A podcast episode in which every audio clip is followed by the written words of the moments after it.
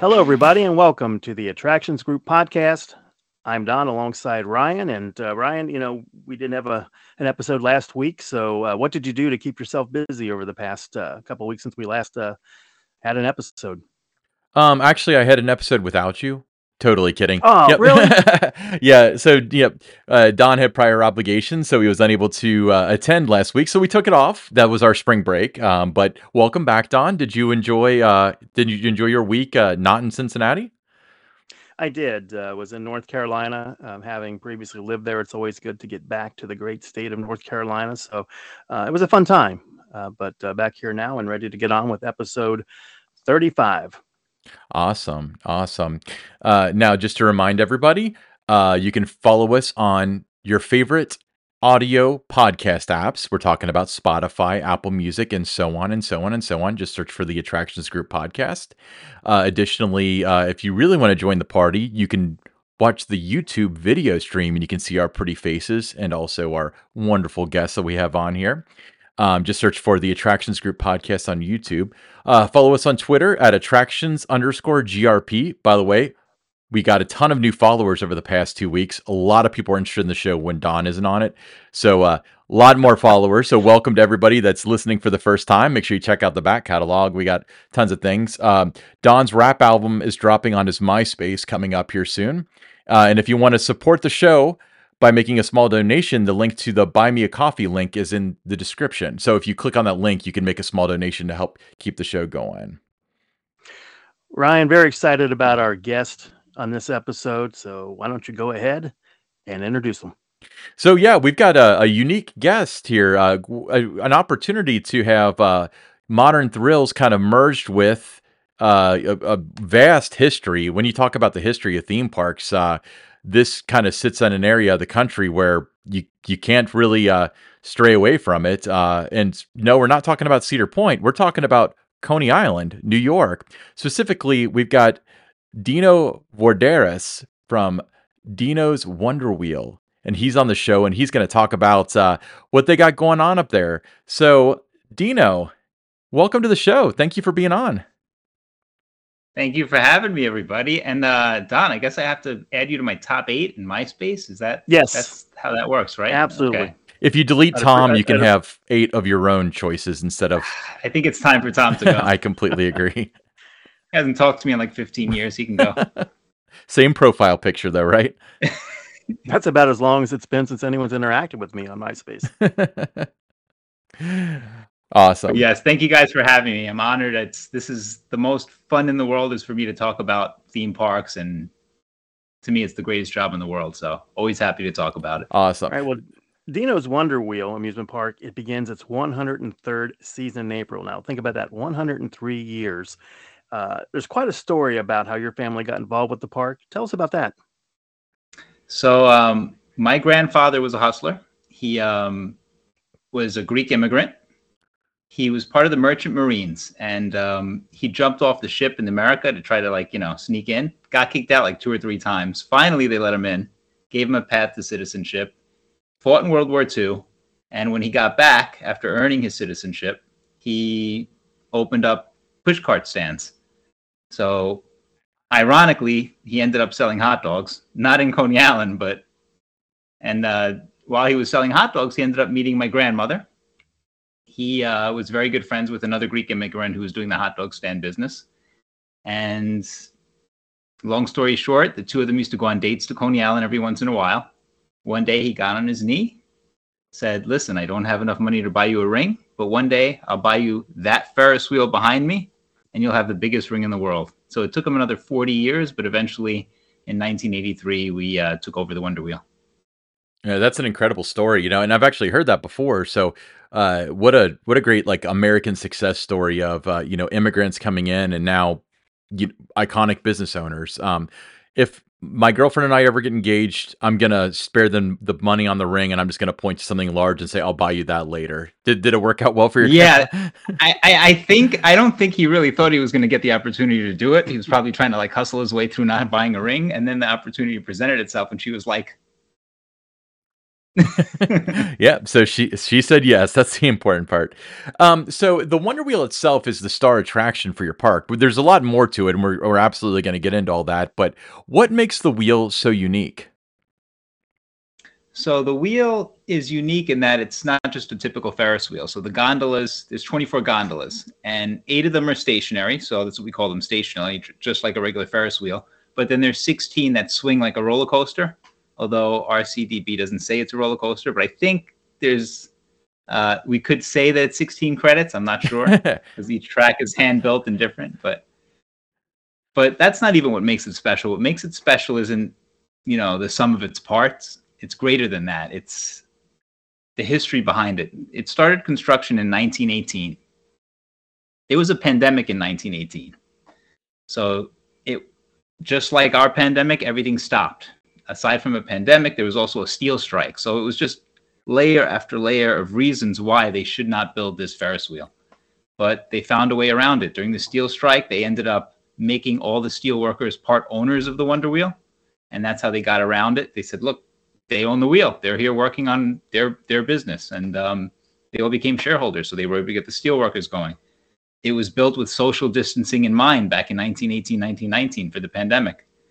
And I think as the 1920s, the roaring 20s came in, it was a huge part of Coney Island's resurgence, New York City's resurgence. And for the past hundred years, it's just been that for people. People take their girlfriends there. It's their first date. It's where they start their families, where they start their new lives together. You know, February 14th isn't just Valentine's Day, it's National Ferris Wheel Day. So it's the most romantic ride in the world. And I think it gives people hope. It's just an iconic symbol of there's light at the end of this dark tunnel and there's better days ahead. That's what it meant in 1918 and that's what it meant in 2020. Yeah, I would say if any ride embodies America, it's the Ferris wheel. I mean, yep. Yeah. Yeah. Now, Deno, the Ferris wheel dates back to 1920. You have a perfect uh, safety record on that attraction. What do you attribute that to? Why has it uh, gone that many years and not one thing has happened? Well, I think it's uh, it was built right you know the original owners and designers did a great job. And aside from that it's always been a family owned business. So i think there's some pride involved when it's your family's business. It's not something that you say i'll get to tomorrow. It's it's a member of your family. Like i look at that wheel. When i got married i said you know honey i love you. Meet meet meet the other woman in the relationship you know? But um there's pride there. I think another thing that we do and the owners before did is you know you have good years and bad years good years you can think about expansion bad years you have to tighten up. The one part of the budget that never gets cut is the maintenance budget and the safety. That's something that we always either have enough money to do or find a way to get to find the money to get it done. And you know we're all in the safety business more than anything else. We have to make sure that we keep people safe. It's the one thing that keeps me awake at night is to make sure that everything gets done. And um, with my family personally we we leave our egos on the side as you know me and my father are the mechanics but we know that we're human so we make sure that we have other people double triple quadruple check us. You know we don't you know we were talking about inspectors. A lot of parks hate when the inspectors come because they're you know find stuff. We love when the inspectors come. We love to have an extra pair of eyes and we hire third and fourth party inspectors co- to come triple check us too. So you know i have kids and every time somebody rides a ride i see that person as one of my kids and I want to make sure that that's safe. And my family wants to make sure that it's safe enough for our own family because the people who come to our park become our family. That's how I think every park should think about it. Well, absolutely, and they, you know, over hundred years without a major incident, that's that's impressive, no matter what angle you take at it. But um, with that being said, we are talking about a wheel that is over hundred years old, and anything that's old poses certain challenges. What are some of the unique challenges that you, from a maintenance standpoint and operation standpoint, things like that, face when it comes to operating a wheel that's so old?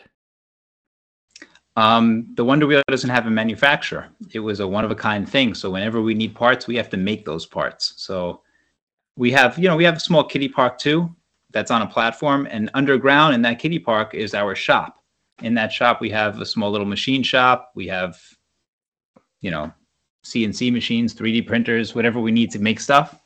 But we have lathes for the Wonder Wheel in particular that came with the Wonder Wheel because We have to manufacture the parts on site or have them designed, copied by a machine shop. So you know how roller coaster wheels, you know, you have to change anyone who's a, you know, Kings Island, any uh, Cedar Point, you have to change those wheels every five, ten years. We still have the original wheels on the Wonder Wheel. They are still original. We get them recoded with um, with plastic now, polyethyl polyurethane. But um, originally, here's another fun fact: they were steel on steel. When my family took over, is when we added the polyurethane wheels. But now the polyurethane just gets redone every so often, but the wheels are still original from 1920. And uh, we have like these main bearings in the center of the Wonder Wheel. One of the huge challenges that always makes us a little nervous is we have to lift the entire Ferris wheel up to change those bearings underneath. And believe it or not, we do it with a small little jack about this big. Just stick it under there and jack the wheel up.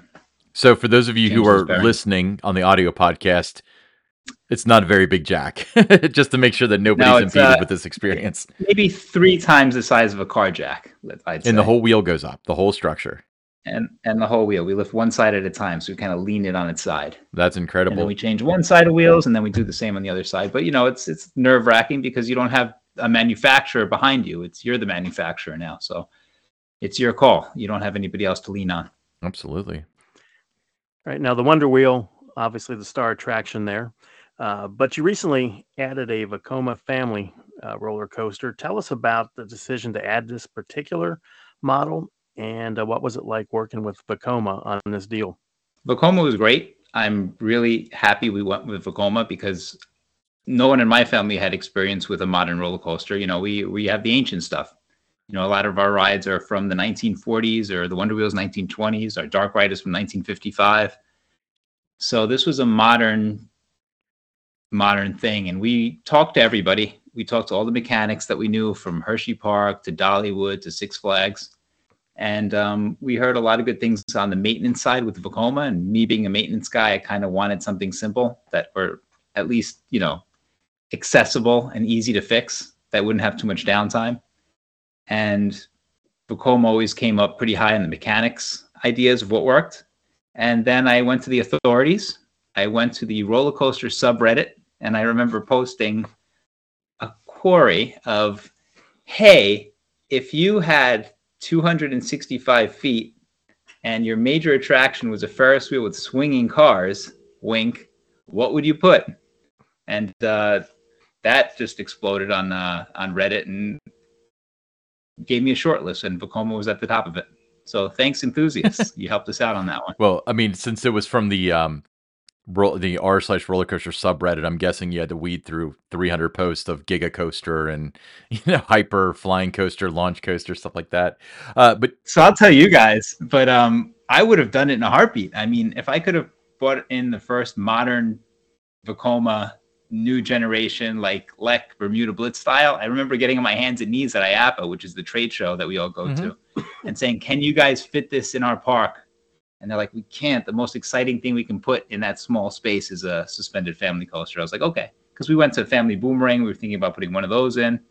We talked to RMC for a while, but just there were certain restrictions on the site that what made the most sense was the Vekoma. And uh, that's kind of why we went that route. Yeah, it's but, uh, um, the new. Uh, uh, so I'm guessing it's similar to the suspended family coaster at Dollywood, since you spoke to them. Um, exactly. You know, full disclosure, I haven't been up there. It was great. but uh, but yeah, that that's a great ride. So I assume that you're uh, you're happy with the product that came out ultimately, correct? Ex- extremely happy. I mean, we've been open two years. We have zero downtime. So, you know, the Wonder Wheel has 103 years without any downtime. So it's got a long way to go to catch up to that. But so far, so good. That's pretty cool. Now, um, you mentioned that th- there were some you know, you, you spoke to a bunch of different manufacturers and, you know, you, you talked to Vekoma about, um, you know, the, the limitations in the land and stuff like that. Can you kind of elaborate a little bit more on the challenges that were associated with adding a modern oh, yeah. roller coaster?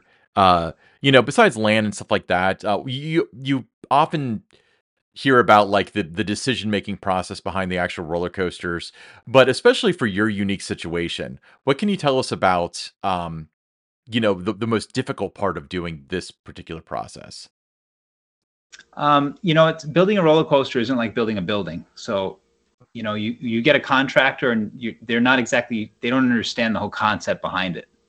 So um, that was one thing. Another thing was in New York City. New York City is a, is tricky.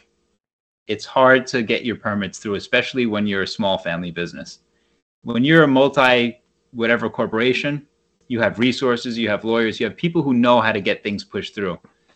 You know, we have a lot of goodwill, we have a lot of friends, but um, we don't have the resources to just expedite certain things. And that was and and and the knowledge too. I'll, I'll admit it. I didn't exactly know what I was getting into with all these permits.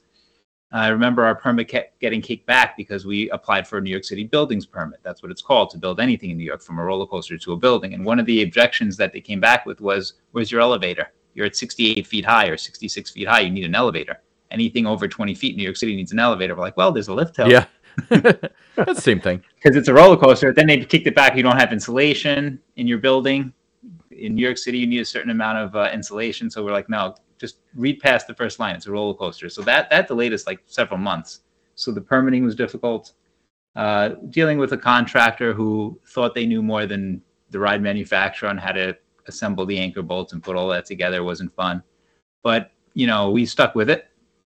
Uh, Vekoma held our hand, and really, I mean, I can't say enough great things about Vekoma. They were they helped me a lot. I don't think I would have been able to do it without them. And uh, Ride Entertainment for any parks that are listening to, did a great job with our assembly. Mm. They uh, they had a lot of um, you know working on a small New York City street without any place to lay down the track.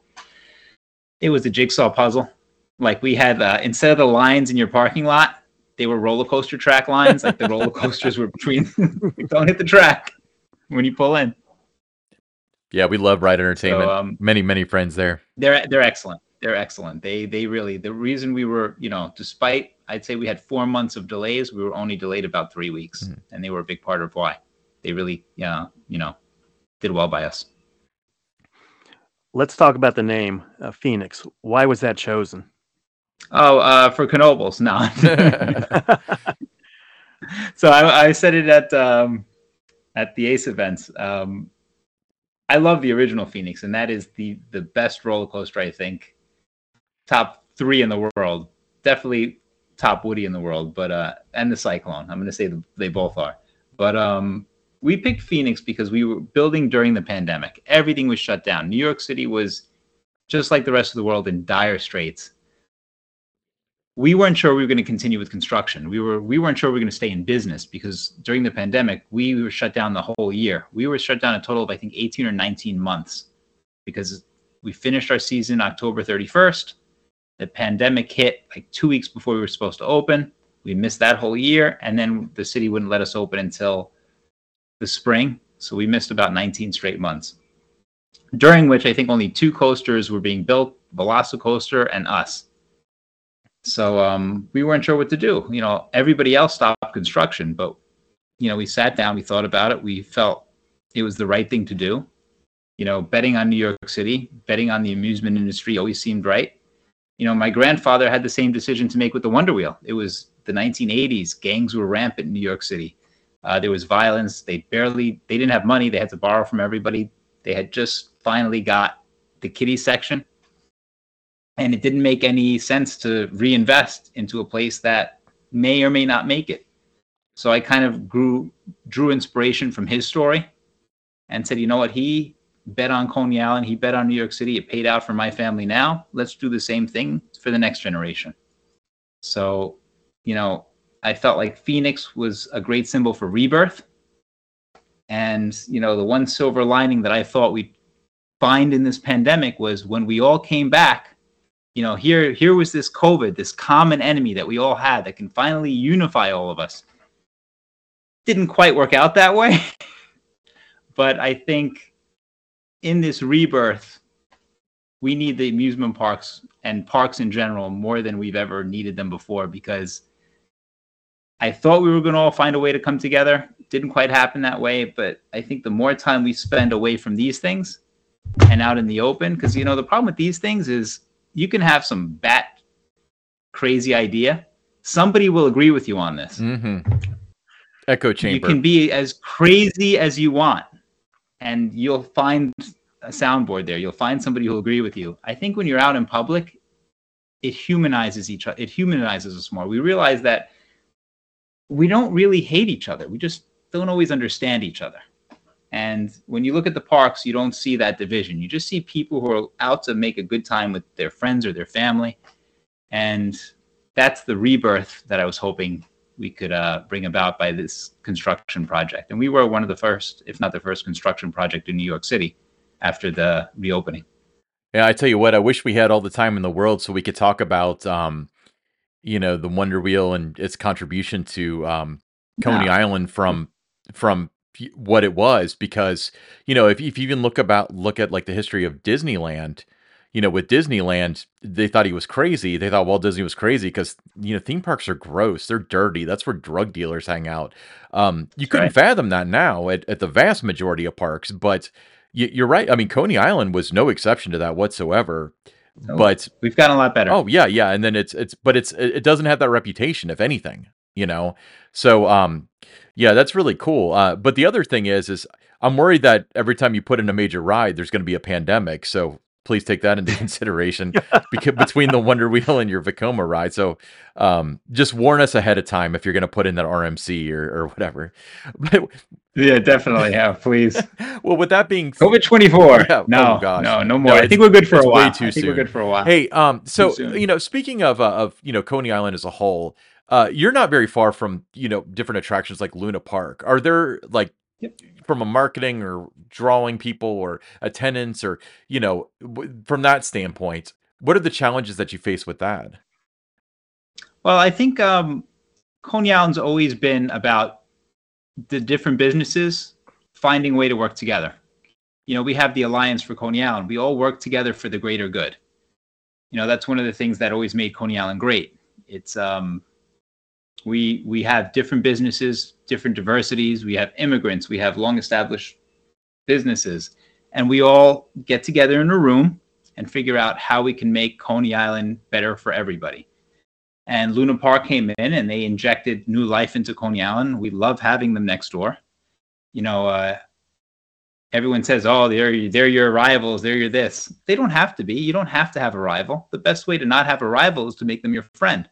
So we uh, we're friends with Luna Park. We try as much as we can to work with them, and you know, I I hope we can work even closer together in the future. That's really cool. Yeah, well, you're what about uh, three minute walk, maybe? I think. Across the street. Yeah, across the street. right there. across the street. Actually, they're around us, like because we were first, and then the city purchased all the land except for us, and then they leased it to Luna Park. So it just so happens that we're right in the middle of two of their parks. So it's a little confusing, but um, You sound surrounded. that's uh, we, we we make it work. we are surrounded. Yeah. Yeah, well, it seems to work for all parties there. yeah, absolutely. With that, um, you know, your park, it's it's um, it's been in several uh, several cameos there in TV and movies. Uh, talk about that a little bit, but also not just that uh, you, you- you know those have been filmed there, but there is some challenges when your your you know your park's open and you've got this TV crew going around. Yeah, so we always try to film when the park's not open, like during the off season or the shoulder season, where we're only open on weekends. We have the film crews come in like Monday through Thursday, and I love it. I love film and TV. I went to school for acting. That's where I met my wife. We were in a show together on off Broadway. But um, so it's always cool to see like if I pursued that path, like how that would have went, and I get to see all the actors getting ready and the behind the scenes how the directors take shoot a scene, and um, you know, some sometimes they don't realize like certain things. Like if they're on the Wonder Wheel and they're like, okay, we're going to shoot it in this car. I'm like, no, you can't. There's a different number there. You're going to have a continuity issue. The this is the Wonder Wheel. Every car cage looks a little different, so it's it's always fun to like like have input in the movie. But um, but yeah, I love I love movies and TV. And during the pandemic, didn't we all like survive on that stuff? So having uh being a part of that industry, which I think is like one of the greatest exports our country does, is you know our movies and our entertainment. Uh, I'm proud of it. It's like seeing your kid on TV. It's like, hey, there we are. We're right Yeah. there. I'm so proud of him. Her. what are some of the uh, places where we could see the park and, and movies? Like, what are the, some of the ones that come to mind? Oh man, can I talk about the ones that are coming? I can't talk about one of them, but that's going to be super exciting. And um, yeah, I think it's out of the bag. There's a there was a John Krasinski film that's coming out in the next two years that I think is going to have some Oscar buzz. And they filmed a very pivotal scene.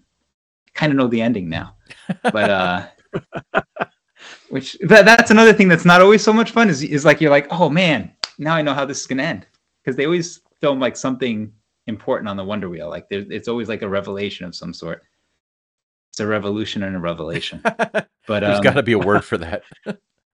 yeah, I guess it's a con- it's a coney ending. But um, it's going to be a cool movie. I mean, I know how it ends.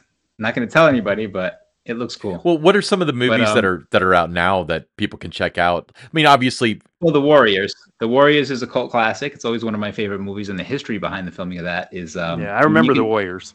and that's what Coney Island looked like. I mean, they had to be care. They, you know, when they were filming that, it was before my time, but it was. um They had to have an understanding with the real gangs, and not tread on their territory, because they were in gang outfits. It was like, wait a second, we got to make sure we all get along here. But um, the Warriors was there. Um, Annie Hall was there. We won't talk about the more recent Woody Allen movie called Wonder Wheel. I've never heard of that. We're not even. That was not my favorite movie. if anybody saw that, you don't. You're not missing anything. but uh, they're not all winners, people. But um, but it's always great to see. And one of the reasons why people film at the Wonder Wheel is because it's 100 years old. So if you're filming a period piece, I mean, there's no uh, better place. Hasn't changed. We have one of the first neon signs ever made, and I think one of the oldest neon signs in New York City is our Wonder Wheel sign at the top. so completely going off script here. Uh, this just kind of came to mind. So if they're filling, because I didn't think about that, how you know they might film a period piece there, but you do have like a brand spanking new Vekoma coaster right next to it. Do they just film around that, or is that like their problem, or can you help them with that, or what? So a lot of times, what they did at what um, was it the Krasinski film? It was one of one of the films that they did two years ago. Is that they set up a, a laser scanner and they scan the whole area, and in post production they'll remove it, and they'll just like pop it out. We filmed Men in Black three, and at the time we had solar panels on on each gondola. They were solar powered, and Men in Black had to because they they went back in time. They digitally removed the solar panels from each gondola. That was half the budget right there. I yeah, back then maybe, but uh, now it's like something you can do in your oh, now like now I can do it on my computer that it's sitting in front of me pretty easily. Uh, Yeah. But uh, back to the real world though.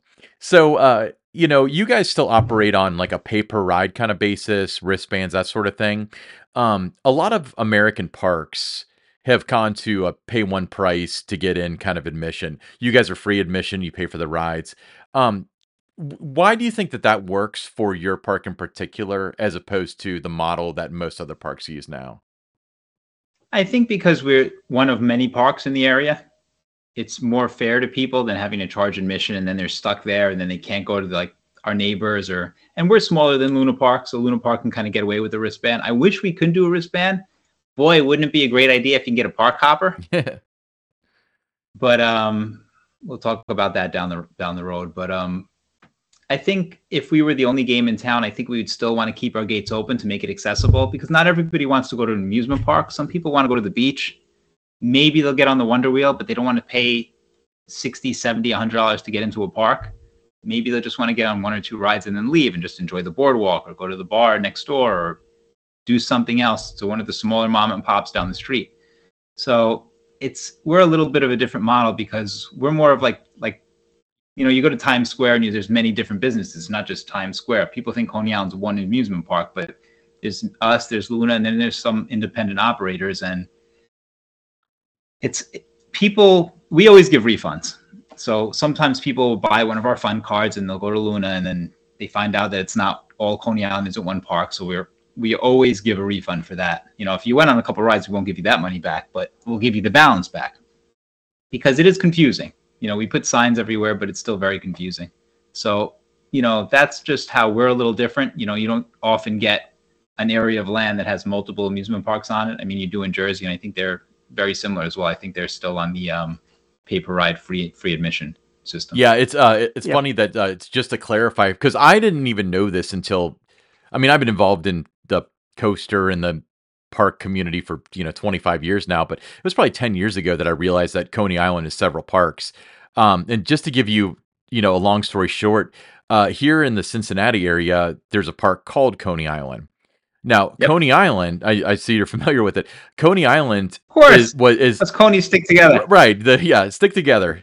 Um, but uh, so Coney Island was named after Coney Island in New York, where where where you have your wheel, and uh, it was the the Coney Island of the West, which over time was shortened to Coney Island. And uh, right. you know, online people are like, "Oh, they could never do that today because they would get sued."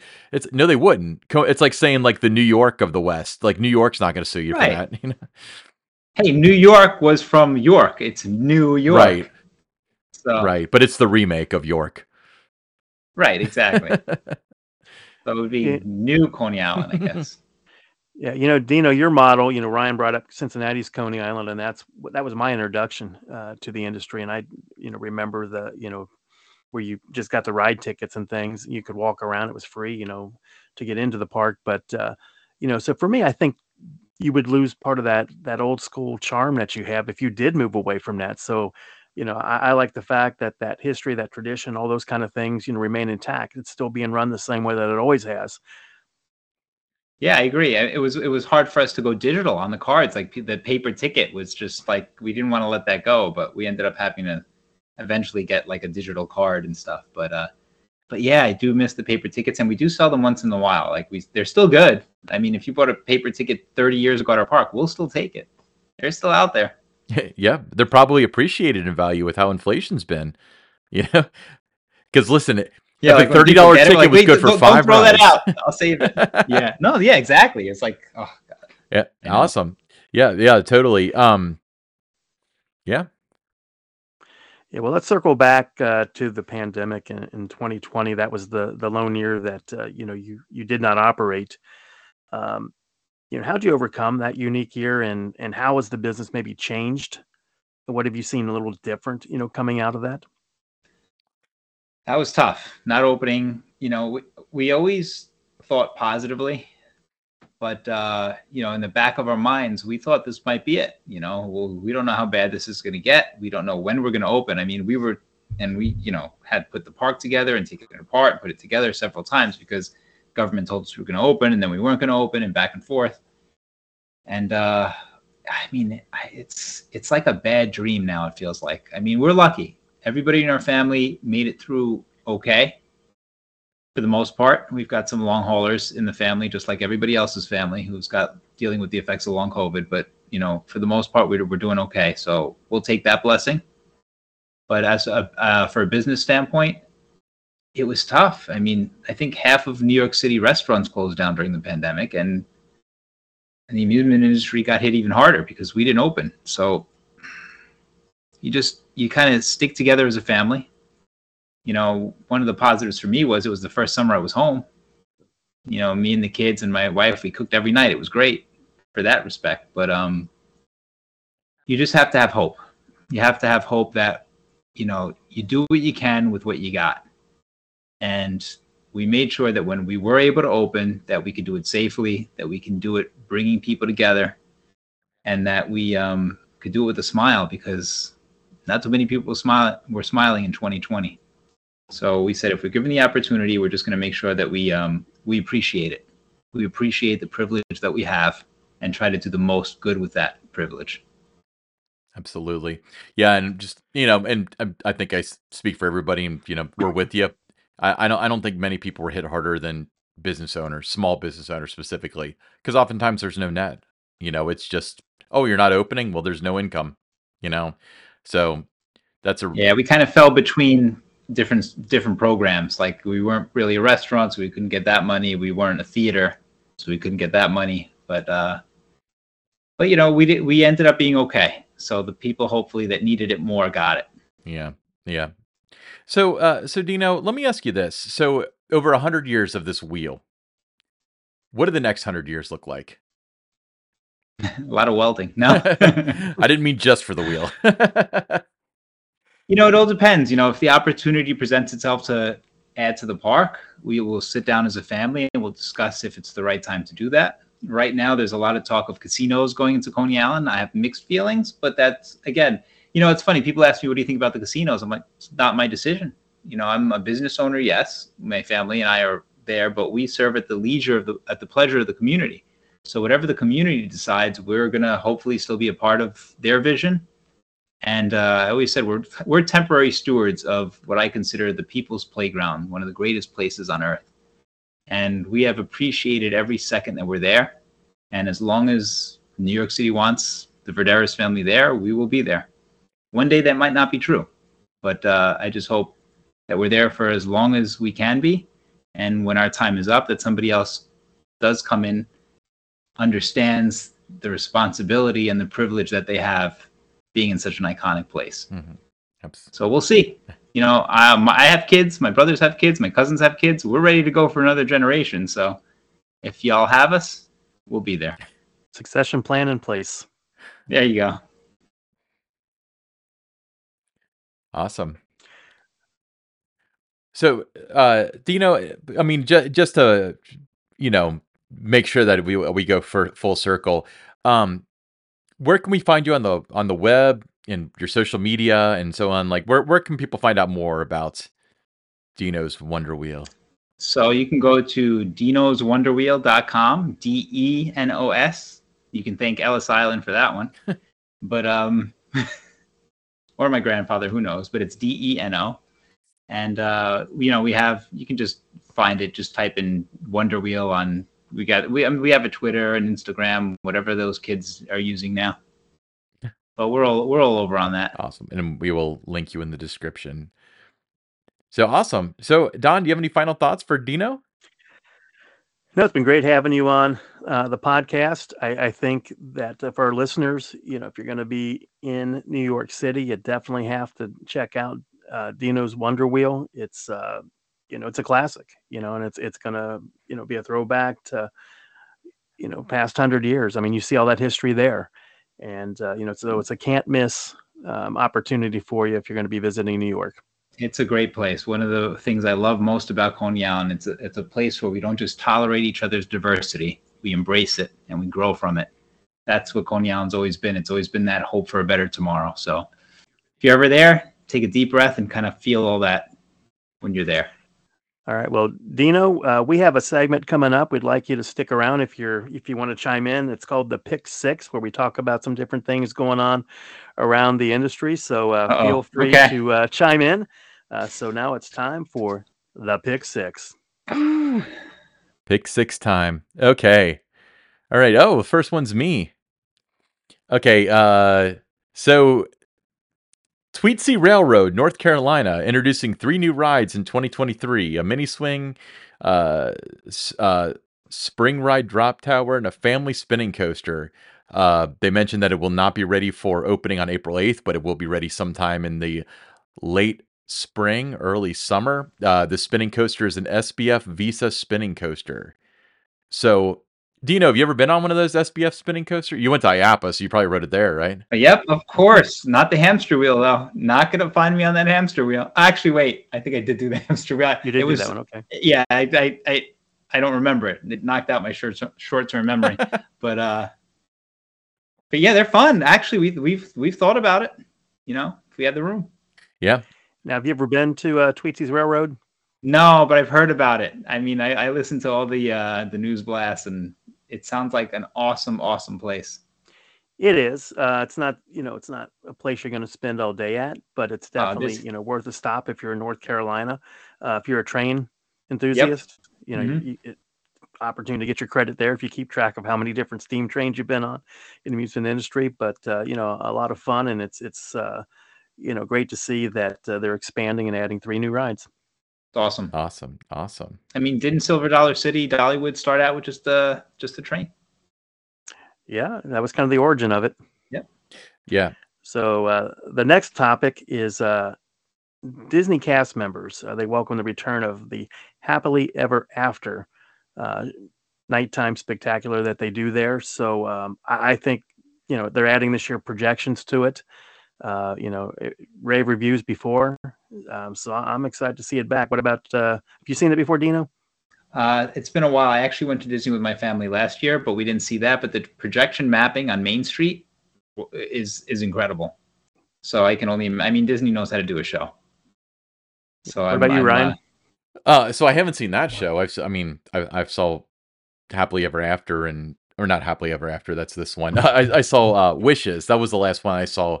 No, I've yeah. been there since Wishes, but I hadn't. I haven't been to see the night show at Magic Kingdom since Happily Ever After. But huge fan of projection mapping, and um, as as Deno mentioned, it's only Disney can do it as well as they do it. So uh, glad to hear that the show's coming back. It's going to be better than ever. They're having cast previews, and of course, the cast is putting it all over social media, which it's not really a spoiler when they're bringing the show back. But Mazel tov to them. I mean, I'm I'm glad that they're doing things like this instead of putting in things that aren't as good, and then people are told to stick with them. You know, that's the direction they're going. I'm so happy about that.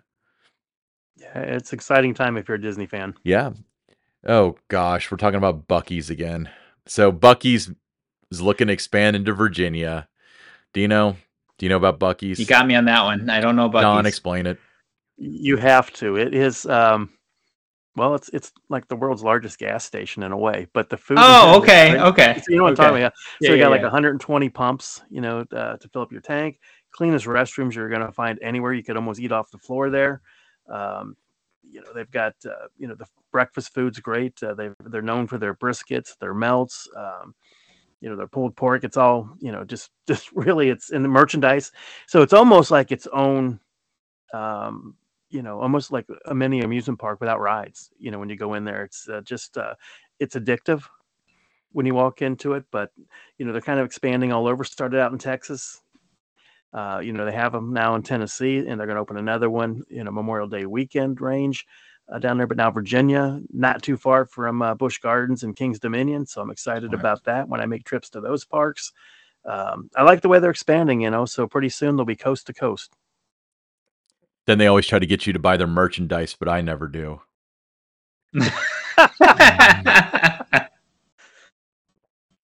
Don, show it off. Okay. oh man, Buc-ee's is I'm not a stuck with my sponsor of Be- this I'm program, but we like to I'm pretend that they with my are. Beatles mug. Wait, I've never seen that Well, Buc-ee's we're mug on- before. No, it, it, you know, you have to. Um, I'm definitely gonna go. if I you're don't like know. in Tennessee, you'll find one within an hour or two now. Wherever you know, if you're if you're going to be at Dollywood, you know, it's it's right off the exit. You know, the main exit to to get into Pigeon Forge.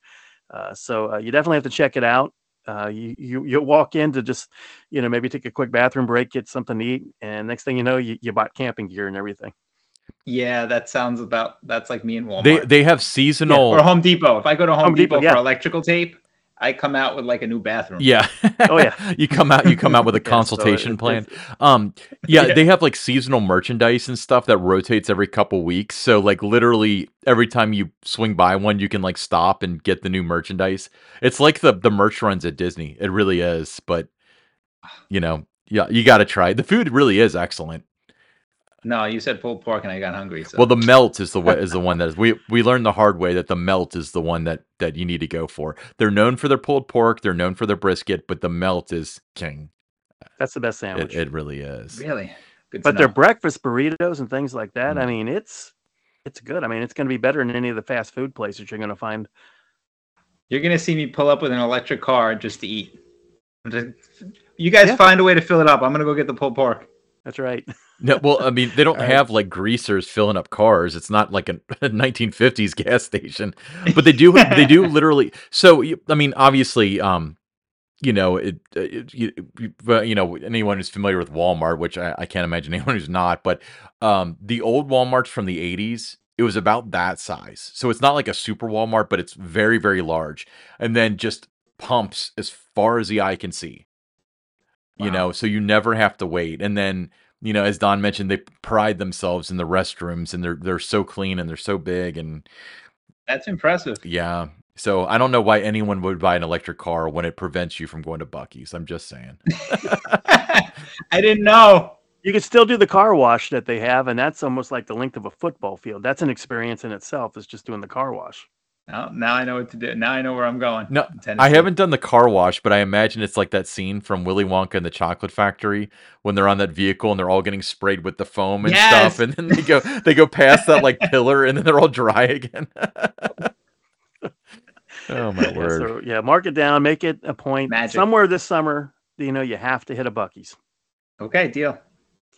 All right, next uh, we have Dollywood, known for the Dollywood Express train. Uh, they have uh, named their first female train engineer. Her name's Julia Collins, and uh, you know, I, I think this is a pretty notable um, story. You know, as long as that train has been around, and uh, you know, I, I was just uh, you know excited to read that story and looking forward to when I go to Dollywood again to you know add it to my bucket list to try to meet Julia. They always do things right in Dollywood, don't they? Dollywood is infallible like the Pope.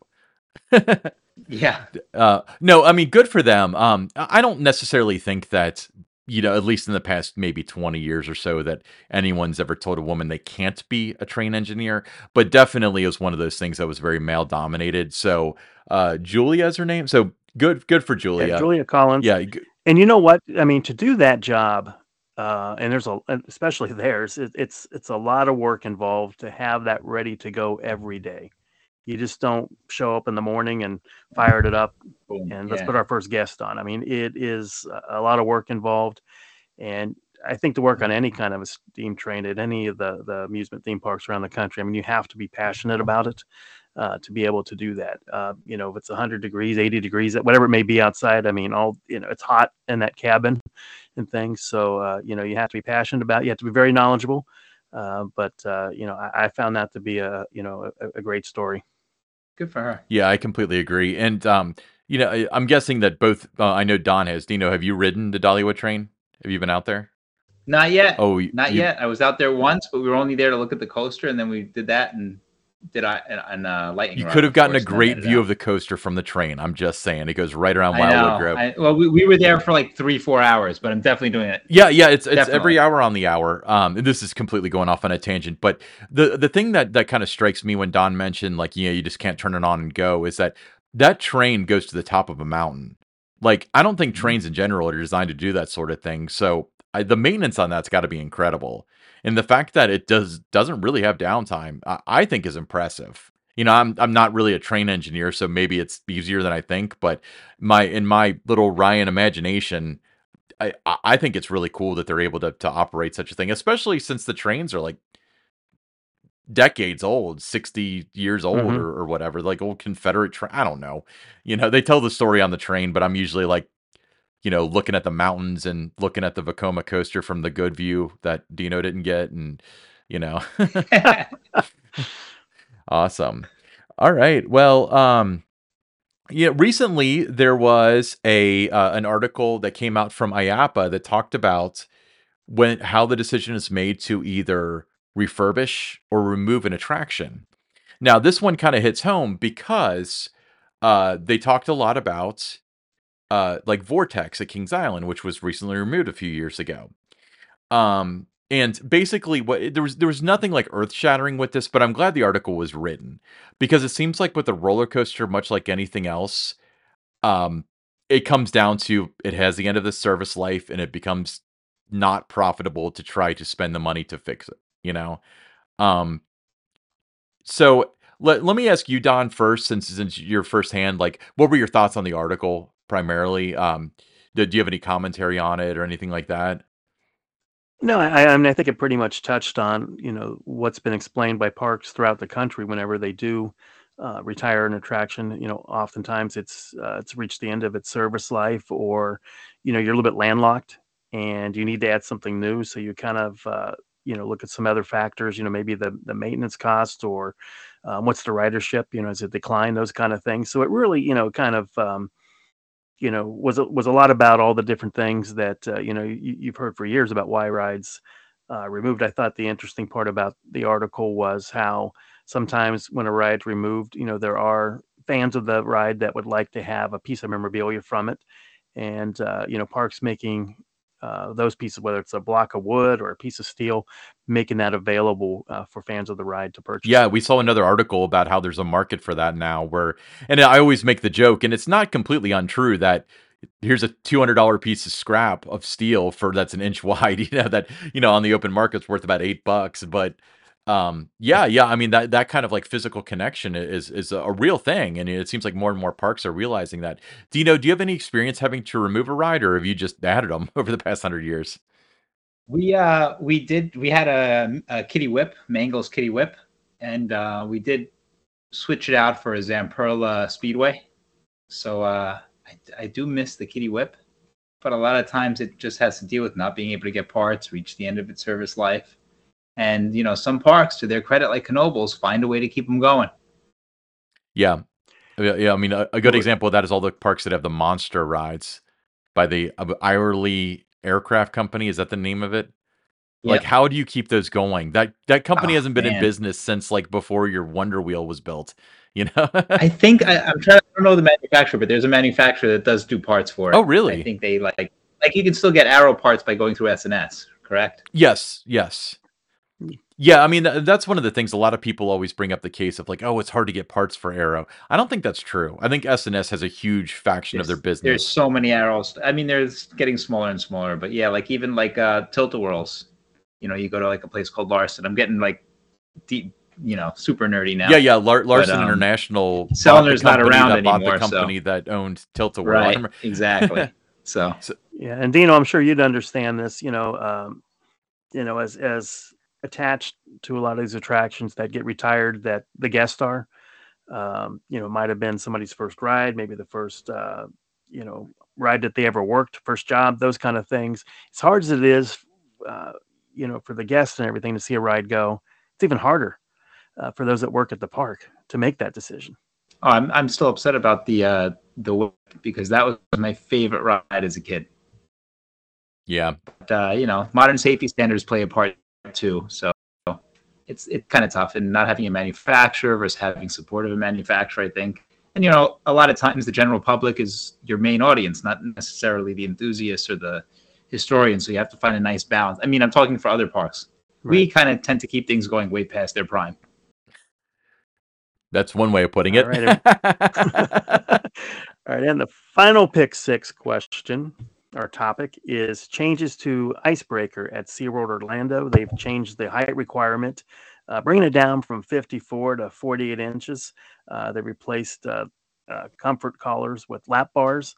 Um, you know, so I mean, it's good that uh, you know they saw that uh, you know there were some issues involved, and you know trying to make it a little bit broader range of, of guests that can can experience it. Deno, your thoughts on these changes? I remember when they raised it, it was 48 and they raised it. I was like, oof, that would be devastating because we our ours is at 39 inches. It's actually designed to be 36 inches, but because our G forces are a little higher, we moved it up to 39. And uh, if one day Vekoma said, "Hey, sorry, we- whoops, it's 54 now," that would be tough. So I'm glad that they worked with Premier or however they did it and found a way to bring it back down to 48.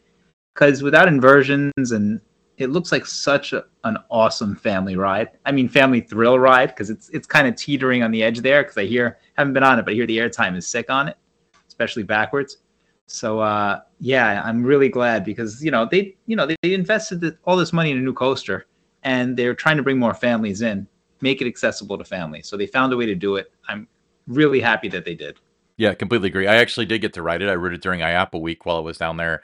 Um, and I'll tell you that the if I had to rate the thrill, you know, with one being, you know, your typical, you know, little kitty ride, you know, I'm explaining this way too much. One being like a typical oval kitty ride, and ten being, you know, Steel Vengeance or or Iron Dragon or, or not Iron Dragon, uh, Iron Gwazi. Gwazi. uh, but it, it's it's like a solid four or five, so it's definitely more like in the the family ride Yeah. category. Um, now I, I will tell you this: the comfort collars for me don't bother me from a comfort standpoint, but it does make getting into the train so awkward. And um and I had this problem at Busch Gardens Williamsburg as well.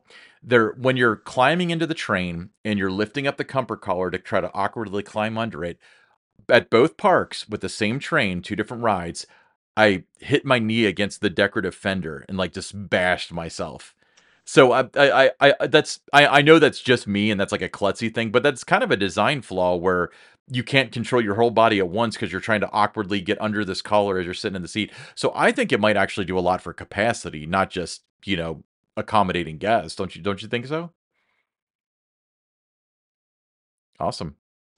I mean, yeah, the more you can get in and out of the uh, in and out without hurting your knees and bashing yourself in, because you know people are always having these and they're not looking where they're going. Yeah. And, you know, there's a lot of there's enough distractions as it is. So the less to trip on. yeah yeah. I, I mean I, I agree but but the what, what i was thinking though was like with the comfort collars you essentially have this soft collar that is forcibly downward okay so it doesn't like wave upward all the way. So you can't like lift it up and climb into it and then put it over yourself like you would an over the shoulder Mm. restraint. It's something that wants to be down although it is soft. So you're trying to hold this thing up because otherwise you're wanting to sit on top of it okay?